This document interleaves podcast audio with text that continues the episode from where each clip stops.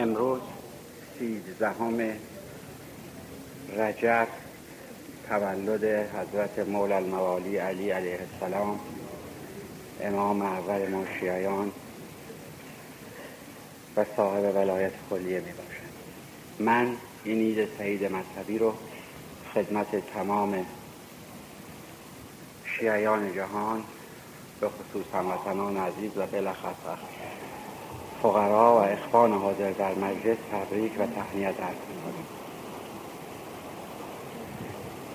امروز که سیزدهم رجب است تولد سوری و جسمانی حضرت است که در یک چنین روزی واقع شد.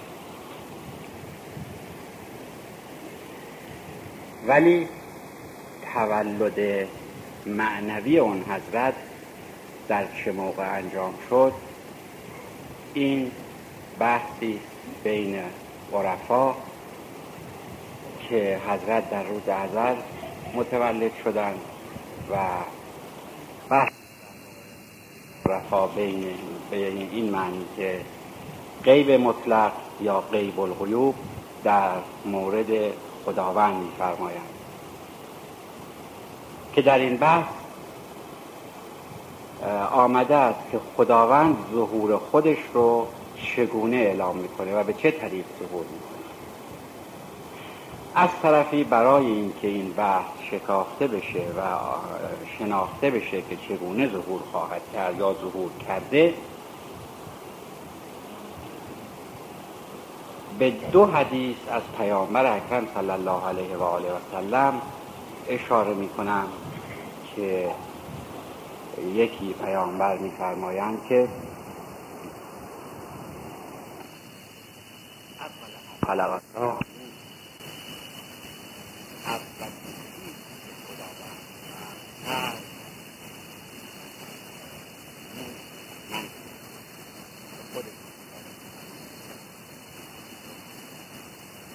و در حدیث بعدی میفرمایند انا و حدیثون نور ظاهر من و علی نور واحدی هست هر دو یک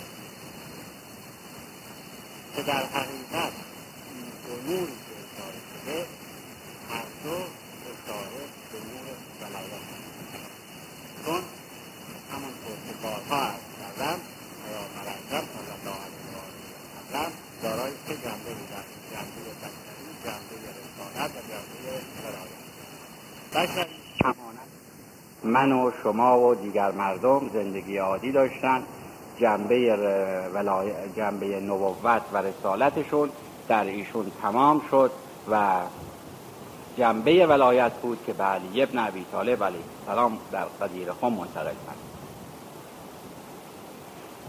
علی علیه السلام در مقام ولایت کلیه در شرایطی قرار داشتند که تمام انبیای گذشته به او متوسل می در بلایا و در گرفتاری ها یونس هنگامی که در دهان ماهی گرفتار بود به علی متوسل می شد نه به جسم علی به مقام علی به مقام ولایت علی.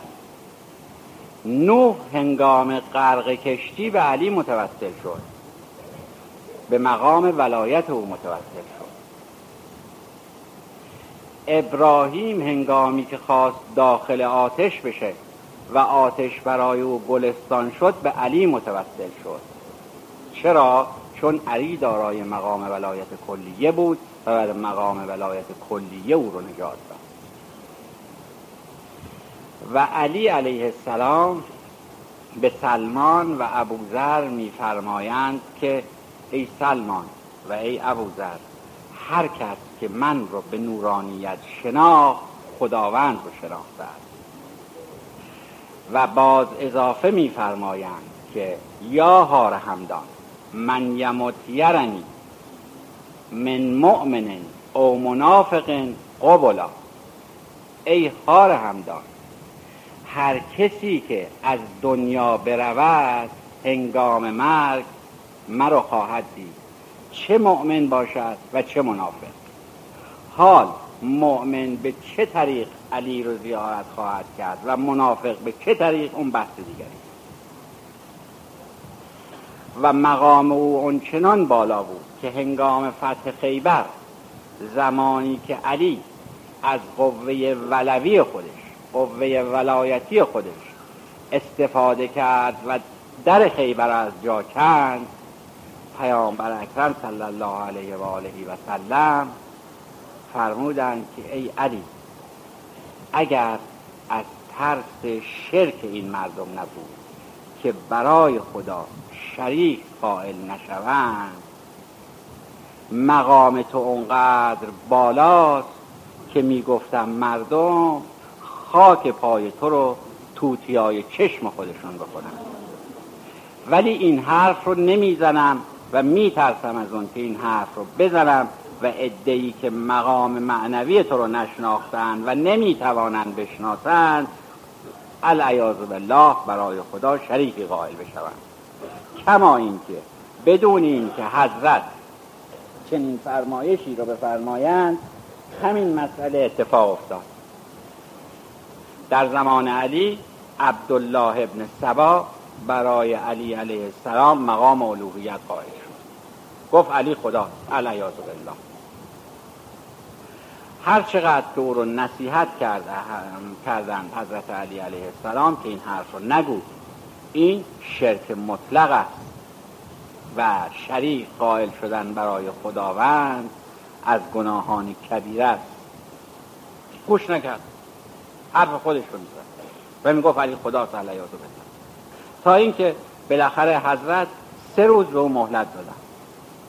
فرمودن که سه روز به تو مهلت میدن که این حرفی که می‌زنی تکرار نکنی و از عقیده خودت برگزی من بارها گفتم که من بنده ای از بندگان محمد هستم صلی الله علیه و آله و سلم و محمد رسول خداست و تو چنین حرفی می‌زنی.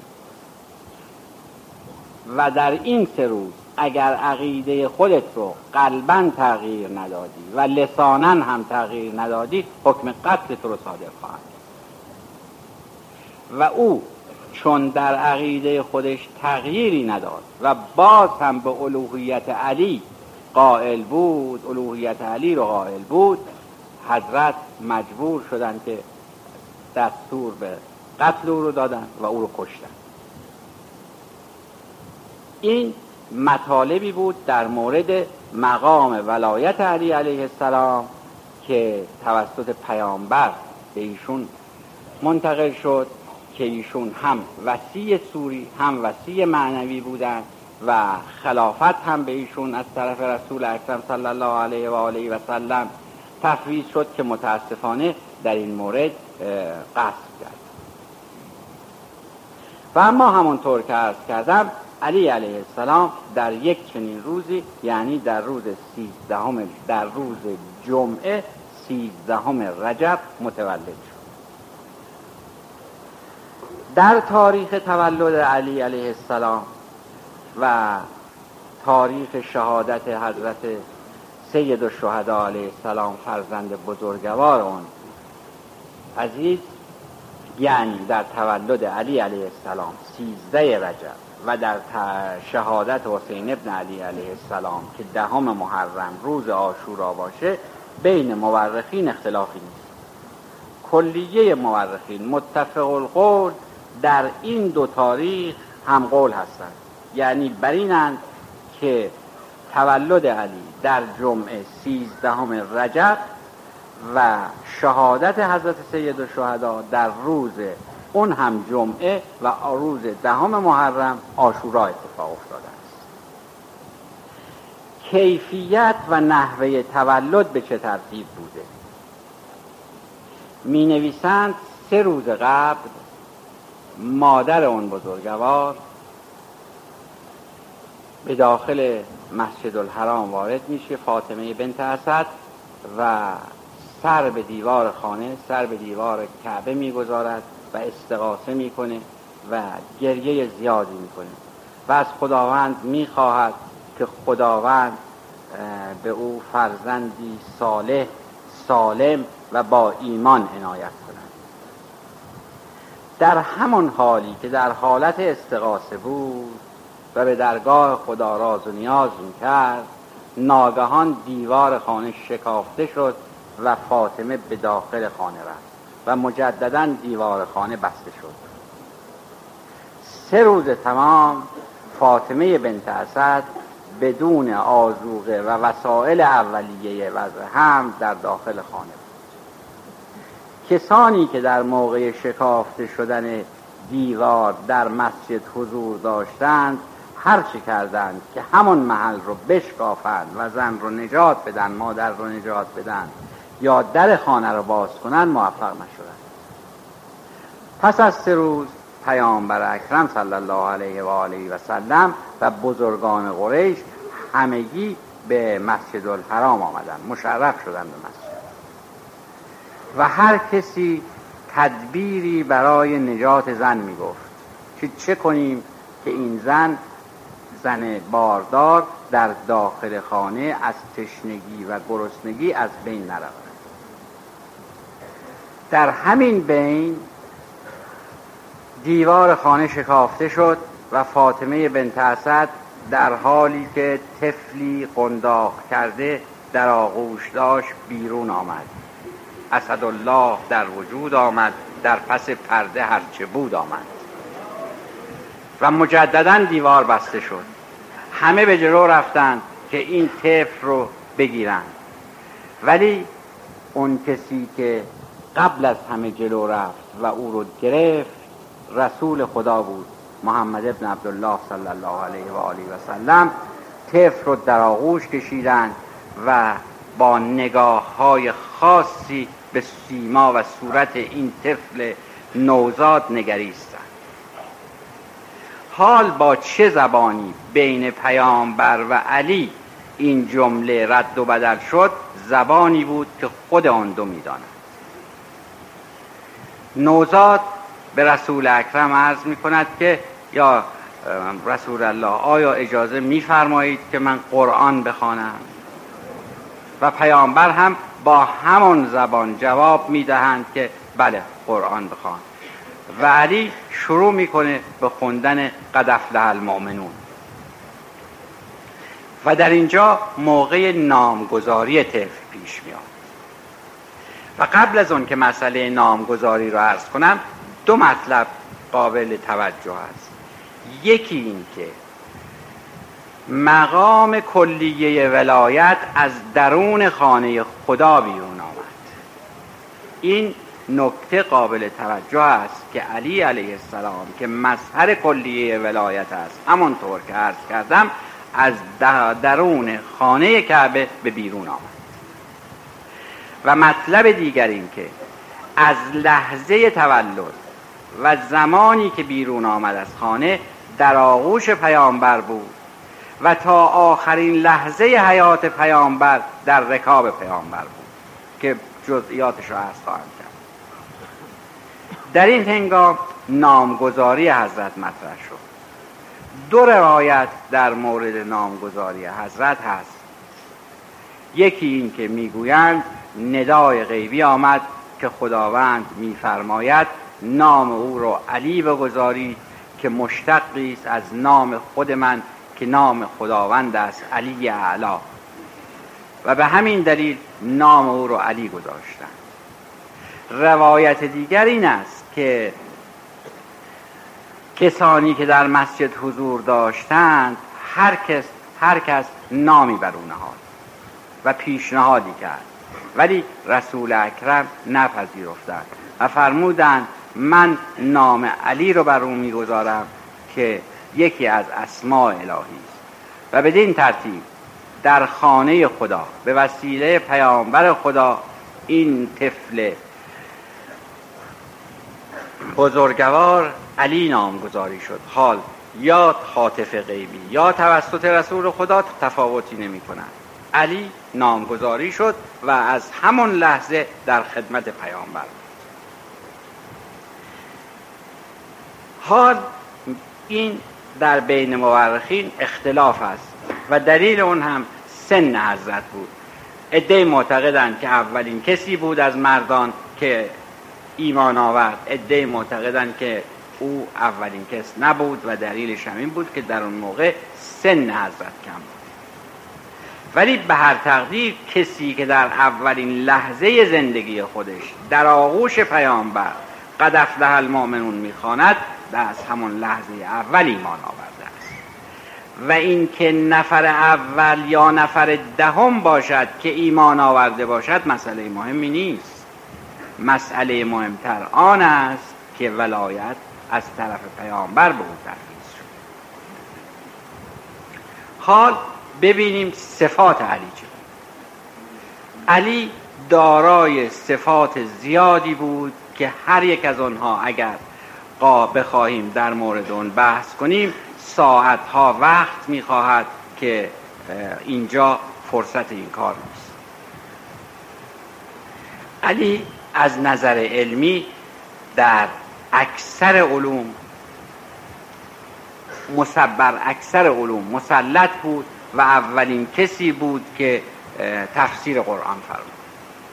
و خود حضرت میفرمایند که اگر بنا باشد از با بسم الله قرآن.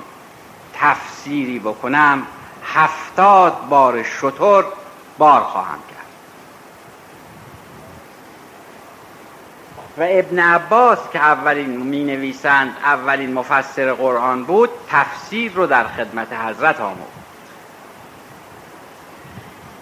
بقیه علوم اسلامی هم علوم مهم اسلامی از حضرت سرچشمه گرفت. کلیه سلاسل تصوف به حضرت می‌رسه. از علی ابن ابی طالب علیه السلام شروع میشه. از نظر ظاهری همانطور که عرض کردم در تمام جنگ ها تمام غزوات در تمام جاها در تمام مراتب در حضور رسول اکرم. و هیچگاه جدایی از پیامبر نداشت او شبها از خوف خدا در نیستانها چنان میگریست که گویی طفلی از گرسنگی و در و از جدایی از شیر مادر چنان میگرید. ولی در روز چنان جنگ می‌کرد که امر ابن عبدود قهرمان دشمن رو به یک ضربت به زمین افکند و به سینه او نشست که او رو سر از تن جدا کند. ولی همین که او آب دهان به صورت حضرت اندا حضرت بلند شدن از جای خودشون و مدتی در میدان گشتند و مجددا به سینه او نشستند و سر او رو از جدا کردند اینجا این سال پیش میاد که چرا حضرت در همون لحظه اول این کار رو نکردند حضرت این فکر رو کردن که اگر در اون لحظه که او آب دهان به صورت مبارکشون انداخت او رو میکشتند ممکن بود که این کشتن قیز شخصی عصبانیت شخصی باشه و قتلی باشه به خاطر اهانتی که به اون حضرت کردند در حالی که اهانت های بالاتر از این به حضرت کردند حضرت رو اونقدر پایین آوردند که همسنگ معاویه کردند و حضرت تحمل کردند اینجا هم مسئله براشون مهم نبود ولی در انظار ممکن بود که اون چرا که در قلب حضرت بود بقیه متوجه نشوند. به همین دلیل برخواستند که از این واقع لحظاتی بگذرد و بعد او رو به درک واصل کردند. همانطور که عرض کردم حضرت در یکی از جنگ ها پیکان به پای مبارکشون فرو رفت. و اتبا هر چه کردند که این پیکان را از پای مبارک بیرون بیارن حضرت تا و تحمل اون رو نداشتن درد شدید و خونریزی هم شدید بود. اتبا به حضور رسول اکرم رسیدند و عرض کردند که اگر این پیکان رو ما در حال حاضر از پای حضرت بیرون نیاوریم خونریزی شدید است و احتمال فوت حضرت و رحلت حضرت می پیامبر فرمودند که علی وقتی که در نماز است اون چنون غرق در راز و نیاز با محبوب و معبود است که جسم خودش رو فراموش می‌کنه. و اگر در اون زمان پیکان رو از پای او بیرون بیاوری او متوجه نخواهد شد.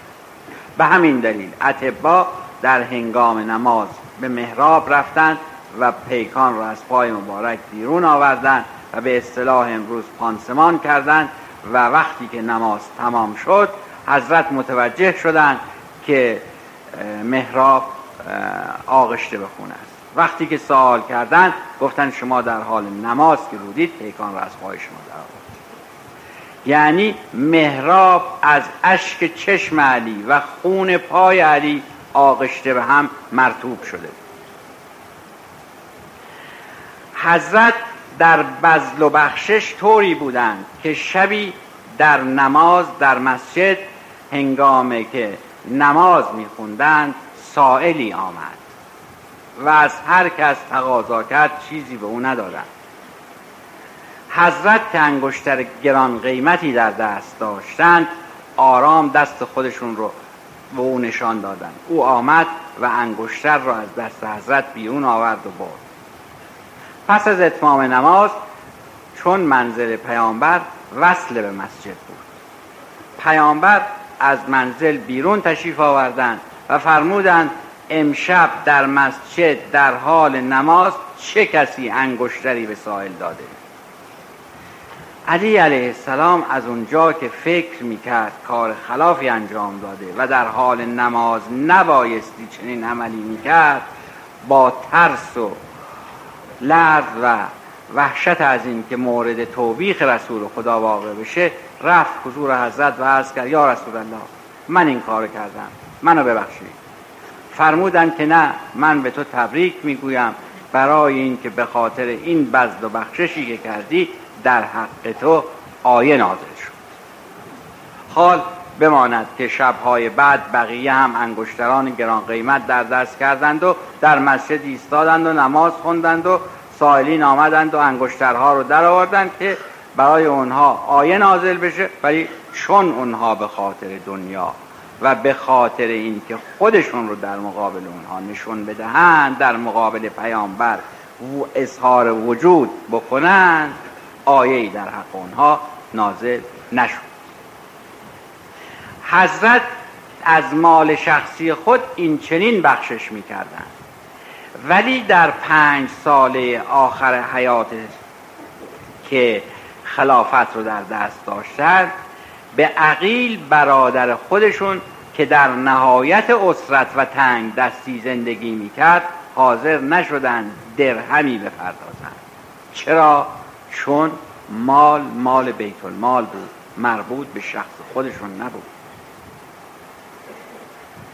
همانطور که عرض کردم حضرت مقید به لباس فاخر پوشیدن نبودند.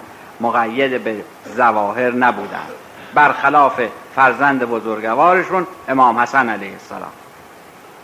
که می نویسند در مدینه مزیفی داشتند. مزیف یعنی مهمانخانه جایی که غذا می دهند و اینا.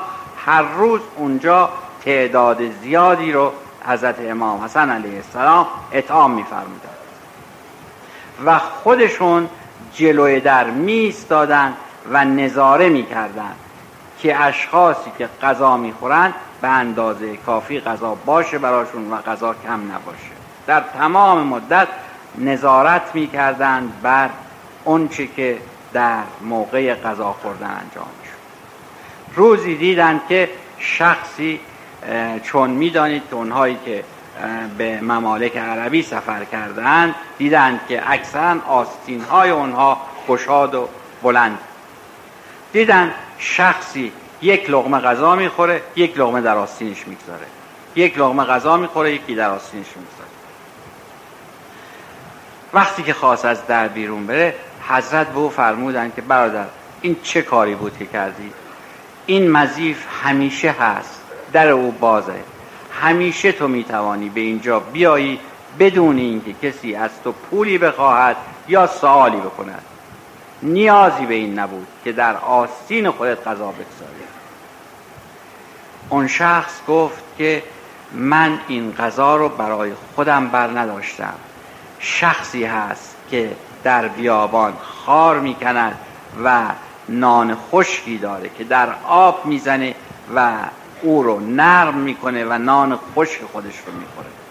و این غذا رو من برای او می‌خوام. حضرت اش در چشمهای مبارکشون جمع شد و فرمودند او پدر بزرگوار من علی ابن ابی طالب است که حاضر نیست در این مزیف و بر سر این سفره بنشیند.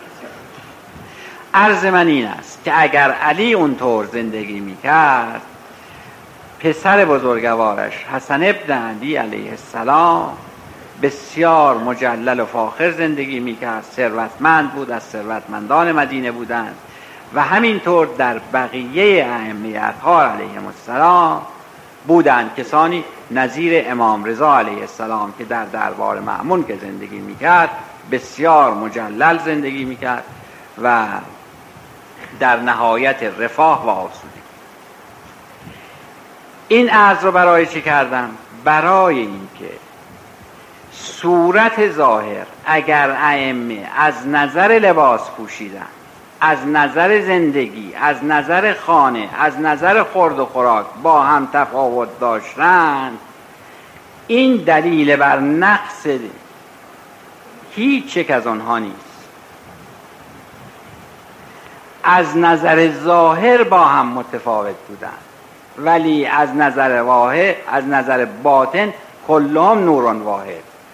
تمام اونها دارای مقام ولایت کلیه بودند که بعد از اون که علی علیه السلام به مقام شهادت رسید این ولایت به حسن ابن علی و بعد به حسین و همینطور تا امام دوازدهم این ولایت کلیه منتقل شد. از رسول اکرم تا به امام دوازدهم که در حال حاضر دارای ولایت کلیه اون بزرگوار می باشد که ما منتظر ظهور و فرجش هست مجددا در خاتمه عرایزم این عید سعید مذهبی رو به همه تبریک عرض می کنم و امیدوارم که مبارک باشه بر همه شما عزیزان.